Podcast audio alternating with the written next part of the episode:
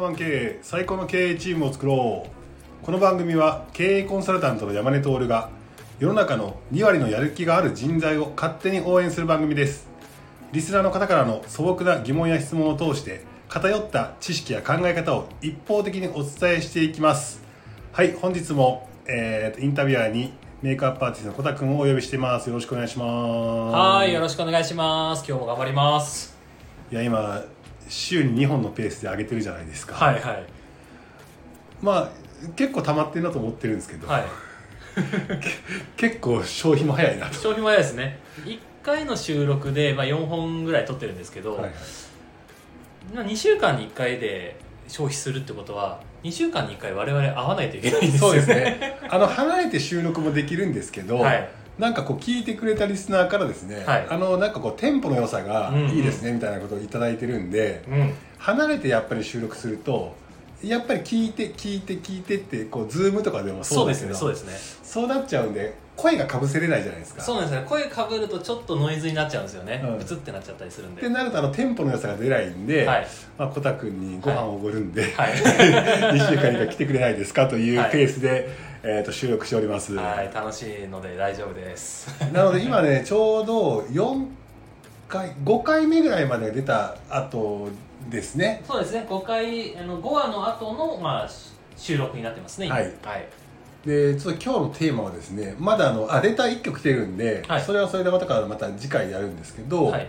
あの今日のテーマはですね、い第3回目の時にお話しした、はいはいまあ、給料が上がらないとああありましたねどうしたら上がるんですか、みたいな話に対して、はいうんうんうん若干僕の回答がねはいいやあのどの業界にいるかだしどの会社にいるかだよみたいな言って会ました言ってました社があったらコタ君も「えじゃあ転職するってことなんですか?」みたいなそうです話ねがあってそっからちょっと違う方向にバーッと脱線していったところがあって、はいはいはいはい僕のあのこれを聞いた人から、はいい、やでも実際、い、はいやこの会社やろうと思ってる中で、はいどうしたら上がるんですかみたいな話があったんですよ確かにあの環境を変えろとは言うたけそうそどうそうそう変えたくはないんだよねそうけそうそうそどうどうしたらいいんですかそこは山根先生ということですよねそうですそうですはいはいはいそうなんですそうはなんいです確かに確かに確かにそれちょっと語っとかんと、はいなんか僕が転職をねそうですね 進めてるみたいになっちゃうじゃないです確かに確か にそれ本望じゃないんではいはいちょっとここで、まあ、ちょっと喋っときたいなというふうに思っていますとはいで行くとねよくこれの話はね相談されるんですよはいあの若手特に若手の20代とかうだんうんうんとうんめちゃくちゃ頑張ってるとはいで仕事の量もこなしてると、うんでなんか別にプライベートなくて僕は本当に成長したいから、あの20代は仕事ばっかりやるんですあ給料も低くてもいいですとその後にちゃんとついてくればみたいな感じですかそれともそれはね素晴らしいコタ君分かってらっしゃるはいでも彼らが言うのは、はいはいこんなに頑張っているのに、はい評価と金銭面がついてこないんですとああなるほどはいはいはいはいはいでどうしたら給料上がるんですかねって話になると給料が上がるのはその会社みたいな話はあるんだけれどども一般的な話をはいその人に分かってるかって話をするので、はいこの話を今日ちょっとしとかんとあかんなと思ったああってそういうことですね話なんですよ。はいでまあこれ多分ねリスナーの人で聞いてくれてる社長の人たちとかは、はもう多分めちゃくちゃ絶対聞いたことがあるんだけど、はいはいあーとわ若手がはいここを知らないっていうことがあって、はいこのギャップっていうのが、うんちょっと会社と社員さんのギャップになってるケースがあるんでああなるほどこれ一言で何かっていうと、はいこの遅れの法則を知っていますかどうかっていう話なんですよ。ああそういうことかはいはい遅れの法遅れ則の法則えー、とは言い換えると、はい成功曲線っていうふうに言われたりするんですけど、はいはいなんか聞いたことあるけどちょっとあんまり理解できてないのでこれはね教え大事なんで教えて特にね、はい20代の人たちはねこれを理解してたら、はいちょっと気持ちが楽になるという感じはありますとはいはいいう話です、なるほどこれ何かっていうとですね、はい今の現在地があるじゃないですかはいで自分が、はいえー得たい結果、うんまあ給料にしましょう分かりやすいから、はいはいはい給料を、えー、と今から100万上げて、うん早く500万に行きたいなとするとするじゃないですか、はいそしたら目標が今が例えば400万だとして、500万っていうのを点と点で結んで一直線に引くわけじゃないですか、うんうんうんうんうんうんそうですねそうですねで、はいめちゃくちゃ頑張るぞと腹決めて、そうですねめちはゃくちゃ頑張るわけですいよ、はいでも一向に増えないみたいな感じだ確とか思にうんですよイメージ入社した時のイメージはエスカレーターですそうそうですね一直線じゃん自分の頑張りとはい結果、はい評価っていうのが一直線なイメージがあるんで、ありますありますあります給料に関してはそこの会社が引いている、こう評価の軸のテーブルとかがあるから、はいなんともめちゃくちゃうんうん言ってますね そうですね燃えてますね 燃えてますね燃えてますねはいはいはいはいあのその会社のテーブルとかがあるから、はいちょ給料の話やめて例えばじゃあ給料じゃなくても、はいこういう営業成績出したいっていう,、こう目標があるとするじゃなはいいですか、はいはいそしたらそこを一直線で引いた時に、はいはい頑張った1頑張ったら、う1結果がついてくると、んうんうんうん3頑張ったら3結果がついてくるとはいはいはいはいいうふうに思っちゃうんですよ、確かに10日交換みたいなそう感じそうそうそうでなるんですねはいそうなんだけど、はいこれもう万物の法則と言ってもいいけど、うん結果は遅れてやってきますよっていう話なんですよえーはいはいでこれは一直線じゃなくて実は横にずーっと潜って潜ってある日突然どっかでブレイクスルーしてピーンって上がって、はい二次曲線的にグイーンと上がるんですよカーブははいはいはいはいはいはいこれ今言葉で説明してるからなかなか分かりにくいんで そうですよねなんかもうあの弓矢みたいなねあそうそうしなってる状態のあの弓みたいな状態ですよねはいなんでその一直線で書いてる人は、はい1頑張ったら1上がるは2い頑張ったら2上がるって一直線ずーっと考えて最終的に結果が30までいくと思ってるんだけど、はい1頑張ってもはい0.01も上がらない うんみたいな2頑張っても0.02も上がらないみたいな感じの時間が続くんですよ、はいはいはいそうなると何が起こるかっていうと一直線に書いたところと、はい自分の結果が出てるはい線のギャップギャップが確かにあるこんなはずじゃなかったみたいなここんなに頑張ってんのに、はい結果出えへんわうんってなったら、はい諦めるんですよ確かになんか諦める子多いかもしれないですそうねはい結局成果が出るのに、はいあこの、えーっと遅れの法則が分かると、はいまだまだだまだまだだ、うんまだそんなすぐすぐ結果なんか出えへんとはいでもまだだからだけど頑張ろうだけど頑張ろうってなるんですけど、はいもうすぐ頑張ったら結果出ると思ってると、うんそのギャップに苦しんでこれやっても無駄ちゃうかとあー確かに思いがちですねなんか違うやり方考えた方がいいんじゃないってはいはいはい言っはいてまだやりきってもないのに、は諦めて違う方法に着手するとか、はいまあそれはいい時もあるんだけどそうなんですよなんかできる先輩ってそんなイメージですよねうんうんうんなんかちょっと損切りが早いというか、うんうんうんあもうそれ無理だからもう次いないよみたいな言う先輩ってちょっとかっこよく見えたりするじゃないですかそうでもそれって多分その先輩30代だから、はい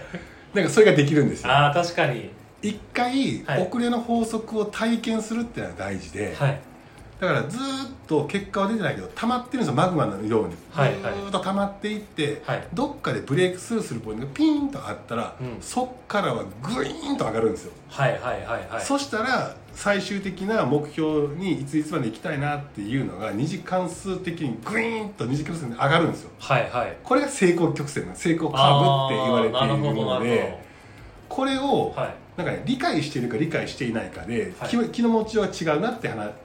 なんですよ、はいはいまだまだだまだまだだとでも俺は今貯金してるとうんうんうん溜まってる溜まってるなるほとど結果が出るまでもうすぐだもうすぐだまだまだだまだまだだって言ってこう耐えれるっていうここはい耐えるしかないんで、そっかそれを知らないと、はいなんや頑張っても結果出えへんな、はい 俺向いてないのかななるとほいうどことになるわけですよ、はいはいはいなんかよくある話で 100m 掘ったらはい宝物があるのに、はい多くの人は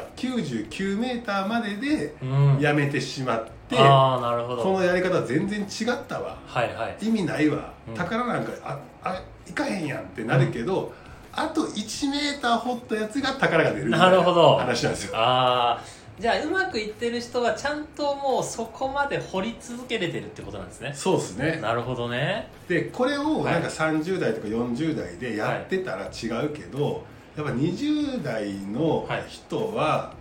確かに結果が早くついてきてほしいなとは思うけれども、はい遅れの法則があるよって言って、はいそれは君が諦めたのか、なるほど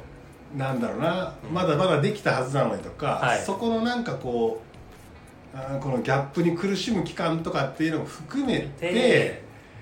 あの成長になるんだよねっていうあーそういうことかでもやっぱ今って世の中のうちが激しいしさ、はい YouTube とかでさ、はい一発これを短期間で、あーまあ楽はいはに短期間で、うんうんこれやったらこんだけ稼げたはいみたいな話があるじゃん、はいあんなもん大体詐欺やから大体詐欺で すねはい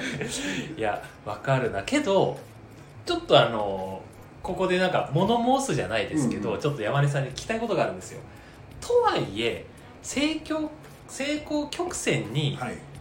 ならない会社も僕あると思うんですよはいはいはいはいはいなんか